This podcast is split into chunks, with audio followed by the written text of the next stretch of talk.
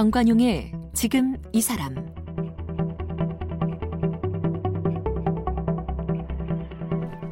여러분 안녕하십니까 정관용입니다.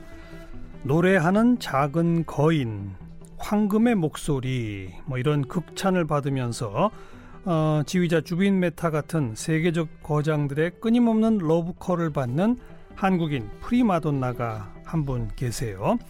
아시아의 종달새 뭐 이런 음, 별칭도 가지고 있는 소프라노 임선혜 씨입니다. 무엇보다도 임선혜 씨는 그 유럽인들조차 어려워한다는 고음악 무대를 평정한 유일한 동양인 소프라노로 올해 유럽 데뷔 무대 20주년을 맞았어요. 최근에 독집 앨범 버림받은 디도를 발매해서 한국 팬들을 찾았는데 오늘 소프라노 임선혜 씨를 함께 만나봅니다.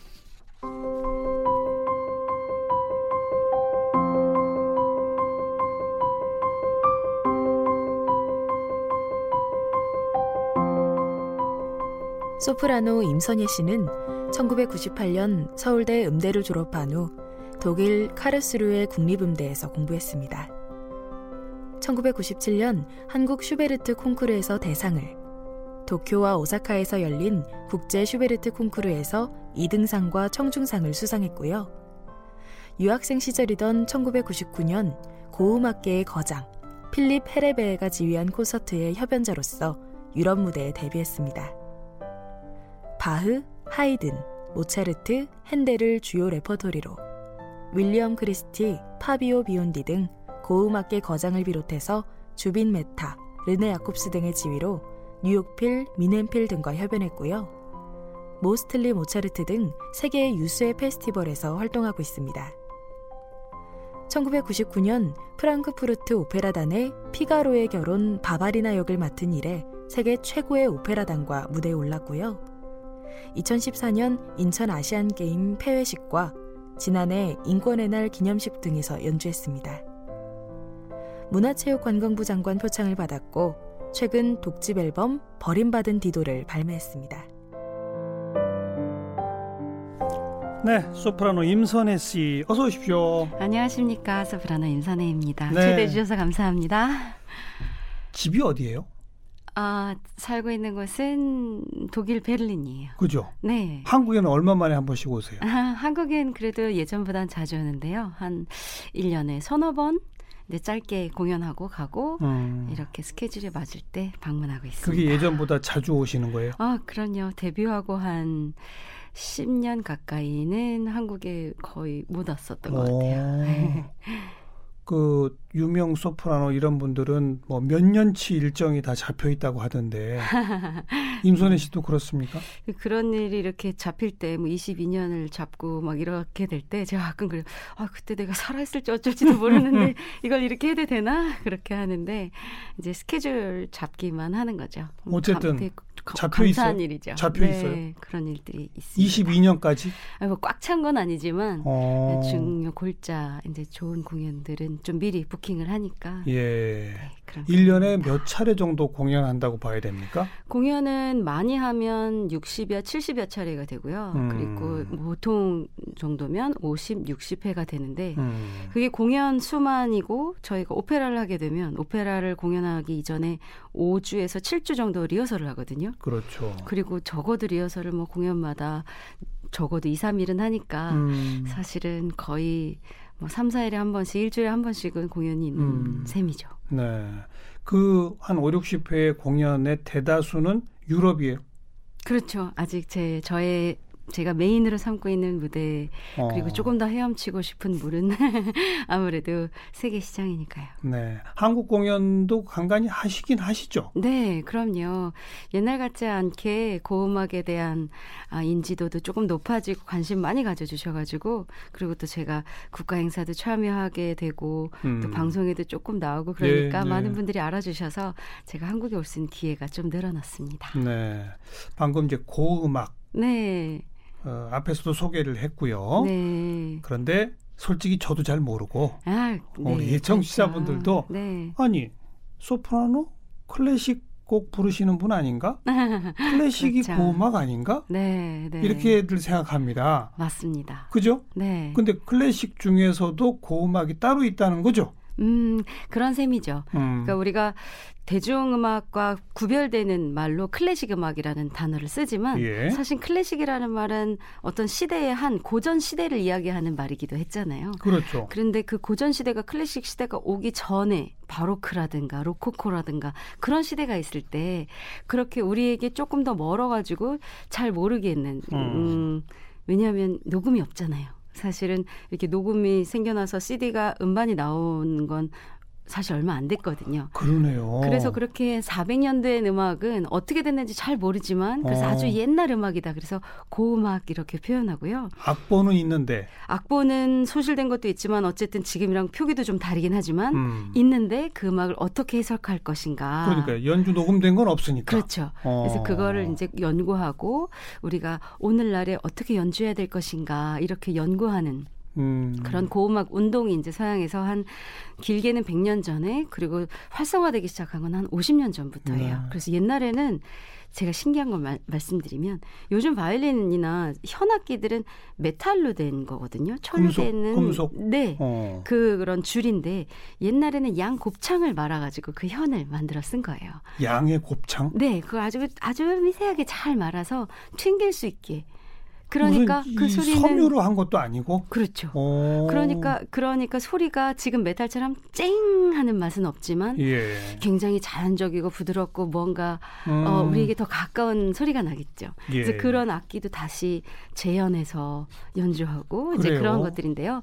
사실 고음악이 그럼 어떤 작곡가들이에요 하면 우리가 다 아는 작곡가예요. 바하, 음. 핸델, 모차르트, 하이든, 뭐 클래식 조금 넘어가는 시절까지 그, 그, 래서 그때까지 얘기하는 거예요. 클래식이라고 하는 고전주의 시대는 연도로 말하면 언제쯤부터 언제를 말하는 거예요? 어, 그때는 이제 18세기죠. 음. 1700년대 후반으로 넘어가면서 그리고 1800년대 후반이 가면 또 로만틱이 이제 낭만 시대가 낭만주의 연결되죠. 시대. 아. 그래서 바로크라고 하면 보통 17세기 음악 이렇게 음. 이야기합니다. 1600년대, 예. 1700년대 초 예, 중반까지 그렇게 이어집니다. 예. 그렇군요. 네. 그 근데 완전히 새롭게 해석하고 어, 공부도 하고 하는 운동들이 이제 한 50여 년 전부터 음. 일었다라고 했는데 네. 이 일반 대중이 딱 들어도 달라요. 음, 악기가 다르고 뭐 노래하는 방식도 막 뭐 이렇게 비브라토라고 하죠. 아, 아 이렇게 음, 떨리는 음. 음, 을 좀 적게 한다든가 어. 그런 그러니까 많이 자료가 남아 있진 않지만 남아 있는 자료를 가지고 학자들이 이제 연구를 한 거죠. 그럼 네. 이때는 과연 네. 양곱창으로 마른 현이었으면 어떤 소리를 냈고 음. 어떤 분위기에서 어떤 규모로 노래했을까? 그러니까 예를 들면 바하 곡이라든가 핸델 곡을 지금도 사실은 모던 오케스트라도 현대 오케스트라 연주를 하잖아요. 하죠. 연주를 하는데 그렇게 현대 악기로 만든 아, 아, 그런 오케스트라 말고 음. 옛날 악기를 고증해서 만든 양곱창으로. 그 악기로 네. 어. 그 악기를 연주를 해 보면 예. 그리고 연주하는 방식도 사실 학자마다 아 분명히 이랬을 거야 아니 난 이랬을 거라고 예, 주장해 예, 이렇게 여러 파가 갈려서 예. 그들이 자유롭게 자기들 목소리를 해석마다 좀 거죠. 다르게. 그렇죠. 어. 그래서 굉장히 아직도 미지의 세계고 아 우리가 표현할 것이 더 주관적으로 오히려 표현할 것이 있다. 그러네요. 사실 음반 있으면 아 카라얀의 그 음반을 들어야 이건 베토벤이야 이거는 뭐야 이렇게 그러니까요. 생각하잖아요. 근데 음반이 없으니까 흉내낼 수가 없으니까. 그렇죠. 어. 자기 나름의 주장을 좋아요. 그러면 금속 현하고 네. 양곱찬 현의 소리 차이는 당연히 있을 수밖에 없다는 거 알겠어요. 그렇죠. 그런데 사람의 목소리는 똑같잖아요. 네, 아까 그렇습니다. 이렇게 뭐 떨림 같은 거를 고음악은 좀 적게 낸다고 했는데 네. 그 옛날 그 어르신들이 그렇게 적게 냈는지 어떻게 아세요? 그러게요. 저도 제가 막 자료를 보고 막 이런 건 아니지만 예. 어, 그 공부한 자료들을 이제 2차적으로 제가 본 음, 것에 의하면 일단 환경이 달랐고 이렇게 콘서트홀이 막 2천석, 3천석 되는 그런 큰 홀이 아니라 그때 음악은 궁정 음악에서 시작이 됐고 궁정에는 천정이 높고 음. 보통 아니면 교회에서 하는데 옛날 교회든 다 천정이 높으니까 울림이 좋고 예. 그래서 그렇게 큰 소리를 뾰족한 소리를 내지 않아도 음. 그 울림에 맞는 소리를 추구했던 거죠. 사람이 달라진 건 아니지만 공간에 저희는 마, 미, 그 마이크를 안 쓰기 때문에 아. 공간을 울리는 거여서 어떤 건축이냐에 따라서 아 여기서 노래하면 참 좋겠다라는 생각을 그런 하거든요. 공간에서는 아마 이 떨림 같은 것을 많이 안 냈을 것이다. 그렇죠. 그게 더 아름다운 소리가 네. 났을 것이다. 그리고 아. 지금 우리가 알고 있는 어, 낭만 시대 오페라 베르디, 막 푸치니 음. 이런 이런 음악보다는 음흠. 악기와 악기와 굉장히 밀접한 관계에서 노래를 했기 때문에 어쩌면 악기처럼 노래했을 것이다. 아. 훨씬 더 소통을 많이 했고 지금 재즈처럼 즉흥적으로 서로 거기다가 꾸밈을 붙여서 어 혹시 이렇게 뭐 뭐라 그러죠? 서로 이렇게 경쟁하듯이 음. 음. 악을 그렇게 즉흥적으로 했을 것이다. 했을 그런 것이다. 자료가 많이 남아 있어요. 아. 그래도 어쨌든 그랬을 것이다. 그랬을 것이다. 추정이죠. 그렇죠. 몇 가지는 이랬다. 나는 연주했을 때 이랬다. 이렇게 음, 연주했던. 음. 뭐 예를 들면 그리고- 모차르트가 그리고 다양한 무슨- 해석 방식대로 연주도 해보고 노래도 해보니까 그렇죠. 그 결과물을. 보니까 네. 아 이게 더 좋더라 이렇게 되는 거겠죠. 맞습니다. 50년 어. 전에 나는 이랬을 거야 해서 바하나 핸들을 녹음했던 거장들이 50년 후에 내가 그때는 그렇게 생각했는데 지금 음. 생각에는 이렇게 하다 보니까 아닌 것 같아. 그러면서 다시 또 음반을 내기도 해요. 예. 이렇게 열심히 말로는 얘기를 해봤는데 네. 직접 들어봐야 알죠. 그럴까요? 우리 임선혜 씨가 부른 고음악 가운데 한 곡 좀 추천해 주세요. 어느 곡을 들어볼까요? 네.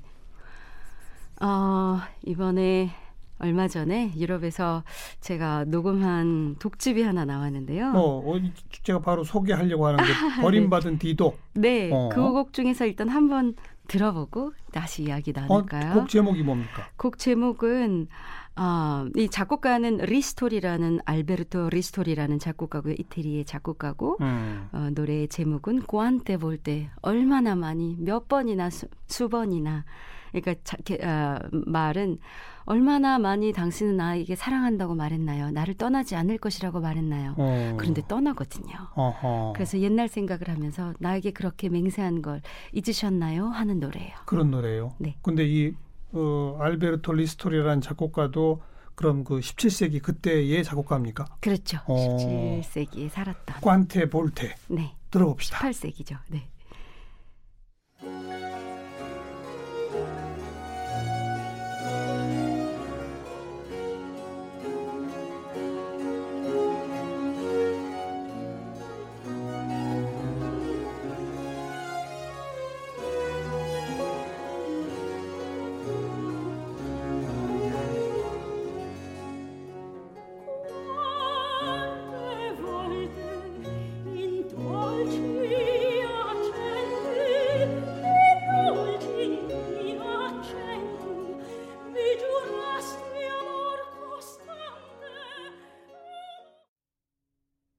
네. 이게 고음악이에요. 네. 어, 그렇습니다. 아, 미묘한 차이 같은 걸 저는 좀 몇 가지 느낌이 있어요. 아, 정말요? 우선 우선 먼저 네. 궁금한 건 네. 이게 반주가 이게 풀 오케스트라가 아니잖아요. 어, 조금 우리가 생각하는 오케스트라보다는 작은 앙상블이죠. 그러니까요. 네. 저기 등장한 현악기들이 뭐뭐예요?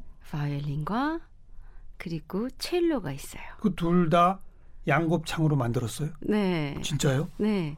그러니까 저는 그 나무 악기는 그 음. 나무까지 옛날 것은 아니지만 그 이제 현을 그렇게 붙인 거죠. 제 귀가 솔직히 거기까지는 잘 구별 못 하겠어요. 음, 네. 뭐 다만 아까 임선혜 씨가 그런 표현을 쓰셨어요. 작은 공간 지금보다는 음흠. 그리고 안 그 악기와 노래 부르는 사람이 재즈처럼 즉흥적으로 서로 경쟁하는 음. 어떤 그런 느낌은 전 오는 것 같아요. 아, 그래요? 예. 그, 그러니까 반주가 그러니까 노래를 반주하는 게 아니라 음, 소포트만 하는 게 아니라 서로 경쟁하듯이 이렇게 같이 물밀듯이 그렇고요. 가는 게 그러니까 느껴지시나요? 풀 오케스트라 위에 노래가 탁 얹혀져서 띄워지는 게 아니라 음. 악기의 연주와 사람의 소리와 악기의 연주와 사람의 소리가 앙상블을 이루는 아, 이 그런 느낌. 고음악 많이 들으신 거 아니죠? 근데 이렇게 이게 이게 듣고 고음악의 한 특징이에요. 네, 그럴 수 오. 있습니다. 네. 두 번째 또 느낌은 음. 아 제가 무슨 시험 보는 것 같은데 오히려 제가 떨리는데요, 제가. 그 조금 정직하게 부르시지 않아요 혹시? 아, 네. 그런 느낌을 받으시는군요. 감정을 많이 넣는다기보다는 좀 네. 거- 정직하게 부르신다는 느낌이 들어요. 절제된 감정 표현. 그러니까요. 그것도 하나의 표현이에요. 어, 네. 제가 좀 제대로 들었군요. 아유, 너무 잘 들어주셔서 제가 귀까지 빨개질 정도로 좋아졌어요. 야. 요 대목이 이 맛인 것 같아요. 그러니까 악기와 사람의 소리가 앙상블로 경쟁하듯 하지만 네. 이기려고 막 기교와 낭, 그 감정을 막 음. 과장해서 넣은 게 아니라 그렇죠. 절제된 감정 속에서 악기와 경쟁하는. 맞습니다. 아, 너무 너무 잘 표현을 해 주셔 가지고 음. 제가 더 이상의 서- 설명이 필요 없을 만큼 아, 그 음악이 이렇게 다들 들어 주시면 너무 좋을 것 같아요. 그 이런 고음악만 하시는 건 아니잖아요. 네, 그렇죠. 오페라도 하시고 오페라도 뭐 하고요. 오페라 최근에- 중에도 고음악들이 다 있고. 어, 최근에 뮤지컬도 하셨고 뭐. 네, 그죠? 그런 기회도 어, 있었죠. 그러면 그런 그 노래 부르시는 그거에 맞춰서 항상 조금씩 다르게 부르세요? 노래를 다르게 불러야지 다른 다른 창법을 써야지 하고 마음을 먹는 건 아닌데 음. 그 노래를 듣다 보면 그 노래의 스타일이라던가 느낌에 따라서 음. 음, 뱃속에서 뭐가 움직이는지 어쩐지 노래를 조금 다르게 부르게 되는 것 같아요. 저절로 이렇게 나와요? 네, 그 노래에 따라서. 어.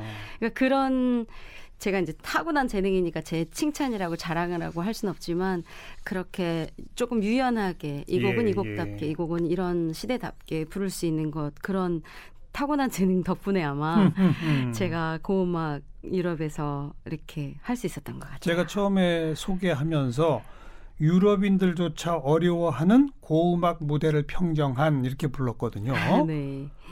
더 어려워합니까? 음, 사실 그러니까 우리도 일반적 클래식보다 고음악이 더 어려워요? 그러니까 어렵다는 표현을 아마 낯설다는 표현으로 아, 바꾸는 게 그들에게도 아하. 자기네들에서 난 음악이긴 하지만 음, 오랫동안 들어오지 않았기 때문에 낯선 건 그렇군요. 우리랑 비슷해요. 그렇군요. 그래서 그 음악을 좀 낯설게 받아들이는데 그렇게 오랜 시간이 지나고 지금은 오히려 바하나 핸델은 그런 옛날 악기로 좀 들어야 분위기가 날것 음, 같아 이런 음. 분위기가 조금 좀 대중화되고. 있군요. 네, 어. 그렇습니다.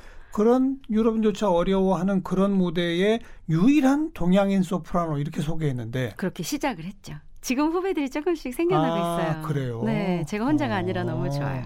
그러면 우리 국내 음대에서 이 고음악을 접하지 못했을 거 아니에요. 음, 고음악 그 시대의 음악은 접했죠. 그러니까 그러니까 그런 식으로 불러보는 이거는 아, 그렇죠. 그거는 많이 없었죠. 그죠. 저는 못 배우고 갔죠 그런 거를. 그 다음에 졸업하고 독일 유학 가서 네 거기서 배운 거예요. 유학을 가서 우연한 기회에 데뷔를 하게 됐는데 제가 데뷔 콘서트를 한 그 분이 고음악의 거장이었어요. 음. 너무나 큰 거장이다 보니까 아 내가 동양인 소프라노 23살짜리를 만났는데 이러면서 말이 전해져가지고 어쩌다 보니까 그 동료들을 한 명씩 거치게 되니까 고음악의 거장들 다 거치게 된 거죠. 어. 많은 분들을 그래서 고음악이라는 걸 하게 됐어요. 저도 잘 몰랐는데. 그러니까 그 시작이 뭐예요? 음, 시작은 아, 23세 갔는데 제가 핸델도 뭐 마하도 잘 모르고 갔을 적에 음. 저희 선생님께서 독일의 선생님께서 너는 이런 음악을 가지고는 네가 지금 나이가 22, 23이지만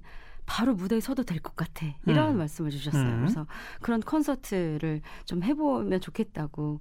그러던 중간에 선생님께서 어떤 음악회를 여셔서 제가 그런 노래를 했는데 거기 앉아있던 어떤 매니저가 저희 선생님께 와서 저, 저 아이를, 저 여자아이를 내가 조금 노래에 이, 아, 데뷔를 시켜도 되겠냐고, 음. 도와줘도 되겠냐고, 음. 일을. 그렇게 해서 시작이 됐고, 고음악식으로 불렀던 거예요? 그런 건 아니죠. 근데 그럼요. 그렇게 들은 대로 그래서 이제 그 공부를 하면서 음반도 많이 들어보고 어. 음악회도 갔는데 그 음악 스타일이 굉장히 재밌더라고요. 어. 흥미롭고 어허. 그렇게만 생각하고 있었지. 그래서 그런 식으로 흉내를 내서 불러봤다. 그렇죠. 제 아. 느낌대로 불러본 거죠. 어. 그랬는데 그렇게 돼서 우연한 기회에 데뷔를 하게 됐죠. 그리고 데뷔된 후에는 그분들한테 조금 더 뭐, 뭐 가르침을 코치를 받은 받죠. 거죠. 네네. 어. 고음악 거장이다 보니까 어. 아 선에 여기서는 비브라토를 조금 줄이면 더 줄이면 어허. 좋겠고 어. 여기는 어, 아주 강한 크게 내는 포르테시모보다는 음. 아주 작고 읊조리듯이 속삭이듯이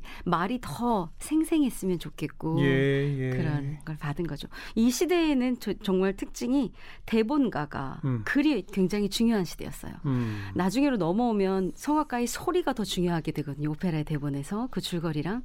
근데 그때는 그 시로 만든 대본들이 너무나 명작들이 많아서 그 시가 굉장히 중요한 시대였어요. 그러니까 예, 예. 말이 잘 들리게 해줄래? 이 대사를 이- 정확하게 이 전달해 줄- 달라. 예, 이 음. 이거를 제가 한 20년 동안 듣고 산 것 같아요. 지금도. 음. 아, 거기 그 말이 안 들려. 그 단어가 좀 덜 들리네.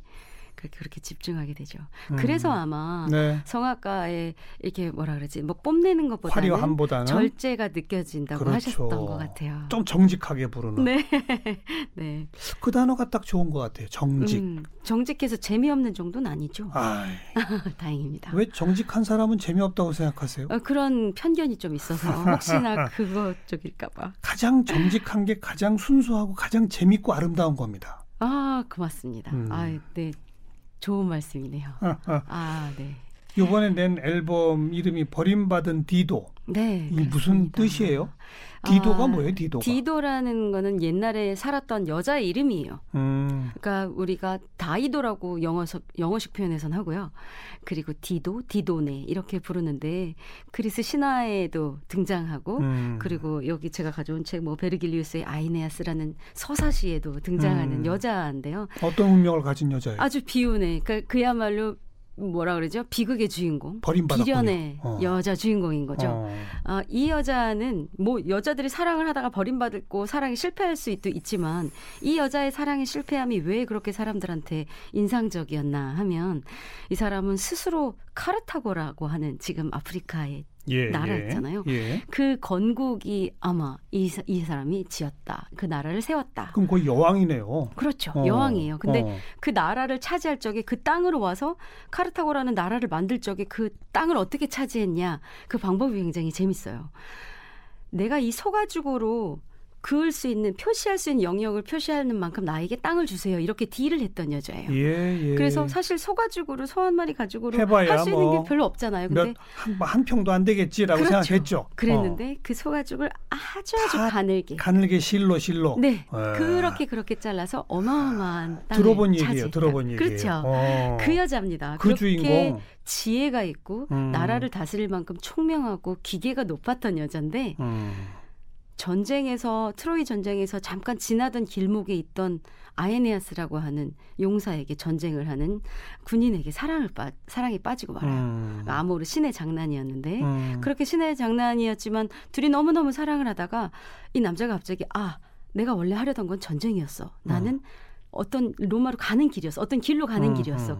그내 목적을 완수해야 돼. 남자들은 목표가 있으면 또 사랑을 그래서 여자를 버렸어요? 그렇죠. 어. 그래서 그거를 받아들일 수가 없었어요. 그래서요? 나는 여왕이고 어. 이런 여자였는데 그래서 복수를 하나요? 복수를 하지 않고 불구덩이에 나의 운명이 나의 삶이 아, 자기 여기까지인 스스로 것을 불구덩이 속으로? 네 이야. 이제 나의 나의 삶이여 내 운명은 여기까지 음. 비운의 운명이 여기까지 음. 잘 살았다 그러면서 불구덩이에. 뛰어듭니다. 왜 이 제목을 이 버림받은 디도라는 걸 음반 제목으로 썼어요? 제가 아까 말씀드린 대로 대본가가 유명했던 시기였잖아요. 예. 메스타 메타스타지오라는 굉장히 젊은 대본가가 세상에 나타났는데 음. 이 사람이 버림받은 디도 해가지고 오페라 제목으로 대본을 썼어요. 아. 그래서 작품이 하나가 발표가 됐는데 그 작품이 정말 예술적으로 뛰어났던 모양이에요. 음. 시가 아무튼 뭐 우리나라 김소월 시인만큼 음. 멋있었던 모양이에요. 그래서 60편 정도의 오페라가 그 다음에 지어졌다고 해요. 이야. 그래서 그 중에 그 60편 그리고 많은 사람들의 어, 작곡가들이 지어진 음. 노래 중에서 몇 그 시대의 같은 시대의 것을 골라서 제가 이번에 내는 반이 버림받은 디도입니다. 네, 네. 임선혜 씨는 노래만 잘하는 줄 알았더니 어쩜 그렇게 이야기를 잘해요? 아유 정말요? 저는 어. 너무나 말을 말씀을 잘하시는 선생님 아니, 앞에서 지금- 말씀을 해서 해가지고 지금 그 옛날 그러니까. 이야기를 쫙 이렇게 정리해서 이야기하는데 완전 이야기꾼이에요. 정말요? 그런 얘기 못 들어봤어요? 저 한번 아, 그 정말요? 감사합니다. 몸에 맞아요? 그런 고음악이 계속 쭉 해오다 보니까 음, 그런 것 같아요. 음. 제가 실증을 좀 많이 잘 내는 사람이거든요. 그래서 옛날에 참고서 문제집 사면 한 권을 끝까지 푼 게 별로 안 되는데, 음, 어, 아마 똑같은 곡을, 뭐, 뭐, 보통 성악가들은 오페라를 한 10편 정도, 이것은 내 오페라라. 그래서 몇십 년 동안 갈고 닦으면서 그 완성을 도달하는 그런 목표를 가진 분들이 예. 대부분이거든요. 예. 근데 저는 하루 이틀이 멀다 하고 새로운 악보를 봐야 되고, 음. 노래를 배워야 되고 이런 고음악을 하고 있으니까 아마 실증이 많은 제가 그런 음. 삶을 살았다면 클래식 음악 오래 못하지 않았을까 생각도 해요. 계속 새로운 악보에 도전하고 새롭게 해석해보고 이런 네. 식의 삶이 즐겁군요. 재미도 있고 어. 조금 내가 유식해지는 것 같은 지식이 조금 더 많아지는 것 같은 공명심도 막 들어서 네, 재밌기도 네, 하고요. 네. 그래서 이런 책을 제가 언제 읽어보고 음, 언제 이런 인물을 접해보겠어요. 그렇군. 오페라에도 네, 이렇게 고음악식으로 아리아를 부르기도 하고 그렇죠. 그 좀 현대 클래식식으로 부르기도 하고 그러나요? 그렇죠. 시대에 따라서 이제 어. 고음악이라고 하는 건 옛날 제가 아까 말씀드린 것처럼 바로크 시대 그런 음. 작곡가들 곡만 이제 고음악식으로 연주를 하는 거고 또 로맨틱 곡이나 현대 음악들은 거기에 맞는 작곡가가 원했던 대로 네. 부르려고 네. 노력을 해야겠죠. 네. 그럼 그 오페라 무대에 처음 선 거는 몇 년쯤이에요? 오페라 무대 처음 선 것이 99년, 2000년이네요. 딱, 어, 딱 지금으로부터 딱 20년 전에 그러네요. 아직 학생이었을 때 어, 프랑크푸르트라는 도시에서 음. 그 오페라단에서 오, 오디션을 봤어요. 그래서 네. 첫 역으로 한 것이 피가로의 결혼에 아주 제일 작은 역이었어요. 바르바라 바르바리나라고 하는 귀여운 음. 여자 젊은 아이 역이었는데 20년이 후, 후 지나서 제가 이렇게 선망하던 수잔나 주인공 역을 할 수 있어서 음. 그 오페라는 저한테 굉장히 좀 특별한 오페라였어요. 피가로의 결혼. 네. 네. 그리고 1년에 한 편 정도씩은 하시잖아요. 어, 몇 편 하죠. 몇 편씩이나? 네, 어. 뭐 많이 하는 건 그만큼 집을 또 오래 비우고 다른 도시에서 오래 살게 되는 경험을 하게 되지만 그래도 할 수 있는 기회가 있으면 오페라 되게 매력적이에요. 음, 어떤 어떤 게- 어떤 것이 가장 매력적입니까? 아니 어떤 사람이 사실 그렇게 많이 사랑하고 그렇게 많이 질투하고 분노하고 음. 사랑 때문에 죽어도 보고 내가 제 인생을 살면서 혼자서는 할 수 있는 없는 그런 인생 살이를 여러 그 어, 그 인물들에 대조시켜 보면서 상상할 수 있고 예, 예. 나는 나는 사실 못된 사람은 아니야. 그렇지만 이 역은 못됐기 때문에 음. 얼마든지 못될 수 있어. 음. 이러면서 그 기간을 굉장히 맹랑하게 살기도 하고 천의 얼굴로 변신하는. 음, 네 그런 배우가 되는 그게 즐겁다. 거기 때문에 즐겁죠. 오페라 곡 중에 하나 또 들어볼까요? 아, 네, 그럴까요? 음, 돈조반니 가운데서 손을 잡고 저곳에서 함께. 네, 돈 조반니, 바람둥이 돈조반니가 음, 시골 처녀 체릴리나를 유혹하는 장면이에요. 그런데 음, 그날은 체릴리나의 결혼식 날이거든요. 음흠, 그런데 아, 내가 파티를 열어줄게 이렇게 접근해가지고 음, 너같이 예쁜 시골 아이는 아무리 시골 아이지만 이건 이런 시골 삶은 맞지 않아. 음, 내 손을 잡고 음. 내 궁 안으로 와서 새로운 삶을 시작해 보지 않을래? 차, 결혼식장 들어가려는. 여자를 꼬시는. 네, 그래서 "헉, 이러면 안 되는데 안 되는데 돼요 이렇게 되는 노래. 음, 들어봅시다.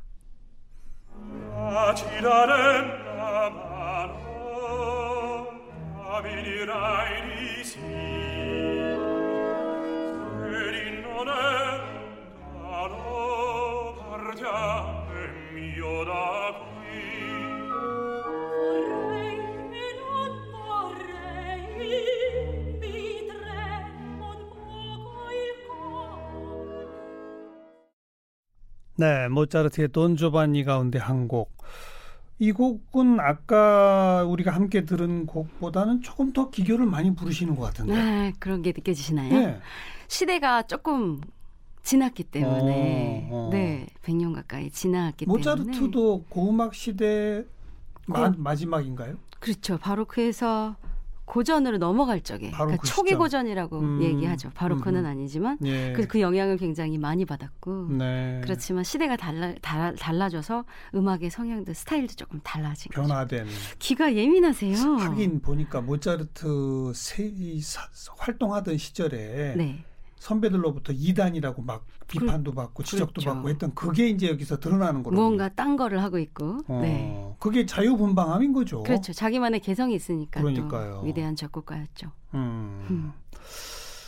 그러다가 이제 국내에 오셔서 활동하시기 시작한 거는 솔직히 최근이라고 봐야 돼요. 그죠? 음, 이렇게 자주 오게 된건 건. 최근이죠. 그죠? 네. 그게 아마 뮤지컬 팬텀 출연. 음, 그 좀 또- 전이었지만 또, 또 네, TV 그런 프로그램에도. 나가시고 네. 심지어는 드라마 OST도 하시고 그런 기회도 있었어요. 뭐 이런 일들이 이제 요 몇 년 사이 네, 아닙니까? 맞습니다. 네. 그죠? 3년에서 5년 사이 어. 벌어진 일이죠. 뮤지컬을 팬텀은 어떻게 하시게 된 거예요? 정말 우연한 기회였는데 음. 그 연출을 맡았던 미국의 로버트 연출자가 이 팬텀이라는 뮤지컬은 사실 파리에서 노래 잘하는 어떤 아이가 오페라 가수가 되는 그런 이야기거든요. 예, 예. 시골 시골 아이가 시골 아가씨가 그래서 꼭 오페라 가수가 있으면 좋겠다라고 음. 뮤지컬 배우가 아닌 음. 지금 오페라를 시- 직접 하고 있는 소프라노였으면 좋겠다라고 말씀하셨고 찾던 중에 유튜브에서 음원을 듣고 이러다가 저를 발견하신 거예요. 그래서 네. 저를 섭외해달라고 부탁을 하셨고 어, 그래서 저는 아이고 제가 하는 일이 아닙니다. 그래서 처음에 정중히 사양을 했는데 한 번도 안 했었죠. 그렇죠. 어. 한 적은 없었죠. 그래서 근데 그분이 저한테 이메일을 주셔서 아, 안 해도 좋으니까 결정을 그렇게 해도 좋으니까 뉴욕에서 한번 만나자. 그래서 음. 제가 뉴욕에 공연을 갔을 적에 음. 그분을 만났어요. 그래서 한 2시간, 3시간 밥을 먹으면서 작품에 대해서 이야기를 듣고 하다가 음, 설득을 당했죠. 음. 사실은 제 호기심이 발동하기도 했고 이분께 이제 말씀드렸던 건 워낙 새로운 거 도전을 좋아하시잖아. 아까 네. 말씀. 어. 그래서 어 연출자님 제가 이 뮤지컬을 하고도 성악을 네, 제가 하고 있는 일을 계속 할 수 있어야 됩니다. 음. 그걸 보증해 주시면 제가 하겠습니다. 음. 그렇게 약속을 했고요. 음. 음. 음, 욕심인지 도전인지 좀 고민을 했어요. 음. 근데 욕심은 내가 잘할 걸 알고서 하면 욕심인 것 같고 도전은 내가 잘할지 못할지 예, 성공할지 실패할지 모르지만 해보고 싶은 그렇죠. 거죠. 그래서 전 도전이라고 생각을 했어요. 어. 그래서 굉장히 좋은 경험이 됐어요. 재밌었어요? 저한테. 네. 생전 처음으로 한국어 대사를 해본 거죠. 아, 또 그러네요. 뭐 모차르트. 오페라 중에 이제 어. 외국말로 대사를 하는 건 있죠. 그러네요. 그런 독일어 어. 외국말로 대사를 잘하려고 노력했던 사람이 처음으로 한국말 대사를 하게 된 거죠. 음, 네. 노래 부르는 스타일도 좀 달라야 되지 않아요? 어, 노래도 굉장히 많이 다르죠. 그죠? 네, 어. 성악곡들은 사실 클래식 곡들은 한 번 들었을 때 아 너무 좋다 이러기가 참 쉽지 않지만 왜냐하면 아 난 이 노래 가사도 모르니까 모를 거야. 난 이 노래를 너무 낯설어 이런 감정이 들지만 이, 이런 곡들은 아무래도 좀 대중음악들은 한 번 들었는데도 가슴이 짠하고 이렇게 음. 쏙 들어오는 그런 음. 매력이 있죠. 그래서 아, 그런 그런 곡들을 할 수 있어서 이 배우들은 참 좋겠다 이런 생각도 했어요. 네. 또그 대신 클래식 음악은 음, 아주 오장육부의 깊은 곳을 감동시키는 매력이 있는 것 같아요. 음. 그래서 아무리 아무리 해도 지겨울 수 없고 또 새로운 게 보이고 그래서 거장들의 음악이구나. 음. 그래서 양쪽을 경험했기 때문에 양쪽의 정말 매력적이고 장점 그리고 좀 아쉬운 점들을 알아가게 된 거예요. 몸으로 알게 됐죠. 그게 이제 잘못 섞이면 죽도 밥도 안 되는 수가 아유 있어요. 그럴까봐 걱정을 했죠 제가. 한국어 대사 아, 그 얘기가 전 참 새롭네요. 그러네. 네. 유럽에서만 계속 활동하셨고 주로 네, 외국 노래만 불렀고 그렇겠네요. 그렇죠. 춤추고 뭐 하는 것도 좀 새로운 도전 아니었어요? 음, 춤은 워낙에 좀 제가 좋아하긴 했어요. 어. 초등학교 1학년 때 통지표에 1, 2학기 다 이렇게 써있던 게 노래와 무용을 잘함. 춤을 천생 되게 좋아했는데. 끼, 끼쟁이군요. 끼쟁이. 그래서 오페라 무대에서도 저희도 가끔 춤을 추긴 하거든요. 음. 근데 뮤지컬 무대는 뭐 너무 전문적으로 잘 춰야 되니까. 음, 그래서 연습하는 동안 되게 재밌게 했어요. 음.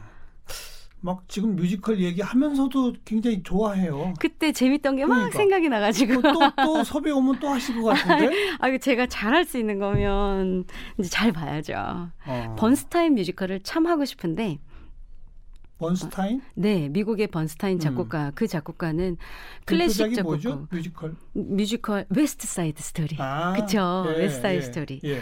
그분은 뉴욕 필하모니의 지휘자였고 음. 오페라도 지었지만 뮤지컬도 작곡한 그런 네. 분이었죠. 네. 그런 곡들이라면 해볼 만하다. 네. 음. 음. 더 마스터라는 프로그램에 출연하셨던 거는 또 어떤 계기입니까? 어, 그거는 어떤 프로그램을 새로 만들고 싶다 음. 이러시면서 그 피디님께서 직접 연락을 주셨었는데 음. 각 노래하는 장르에서 각 다른 장르에 한 15년, 20년 한 그런 분들이 모아서 그 사람들을 직접 라이브로 들었을 때 청취자들은 누구의 노래에 제일 감동을 받을까? 예, 예. 열광할까? 뭐 이런 거를 겨루는 무대였어요. 음. 그래서 아우 그런 경연 무대 20년 경력 에 오히려 해가 되는 음. 그리고 TV라는 프로그램은 그런 건 매, 매체는 제가 잘 접하지 못하는 매체니까 겁도 나고 그러기도 했는데 그냥 인터뷰 외에 거의 첫 출연 아니었어요? 음 그러기도 했죠. 제가 잠깐 KBS에서 어, 클래식 음악 그 라이브로 방송된 음. 그런 클래식 음악을 중계하는 그런 진행을 한번 한 적은 있어요. 오, 근데 TV 프로그램? 네, 그러다가 오. 이제 스케줄 뭐 여러 가지로 힘들어서 두번 예. 하고 못 했는데 아, 그런 적은 있지만 네. 그런 적은 있지만 음. 그렇게 경연 프로그램에 예. 대중들을 상대로 하는 그런 건 처음이었죠. 그건 또 느낌이 어땠어요? 다른 음악에 대해서 되게- 많이 알게 됐어요. 어. 그래서 아 어떤 음악이든지 재즈도 갈 수도 있었고 밴드 음악도 있었고 뭐 창하는 분도 계셨고 음. 여러분들이 계셨는데 어떤 음악이든지 자기가 좋아서 오래 꾸준히 한 사람들의 그 기라고 할까요? 그 에너지는 정말 음. 대단한 거구나 그렇게 느꼈죠. 음. 그래서 그 장르 각 장르의 매력도 가까이서 볼 수 있는 어, 그런 계기가 됐고 그런 분들과 친분도 쌓게 됐고 예, 예. 또 거울 역할이죠. 아, 내가 하는 음악은 이렇게 비교했을 때 이런 음악이었구나. 음. 라고 제가 하는 음악에 대해서 다시 돌아볼 수 있는 계기도 됐고. 다 그렇게 비교해 보니까 역시 내가 하는 고음악이 최고예요. 아, 나한테는 이게 맞구나. 이런 생각을 했죠. 드라마 달의 연인 보보경심려. 네. 이제 드라마 이름이 참 특이했던. 맞아요. 이 OST는 또 어떻게 하시게 됐어요?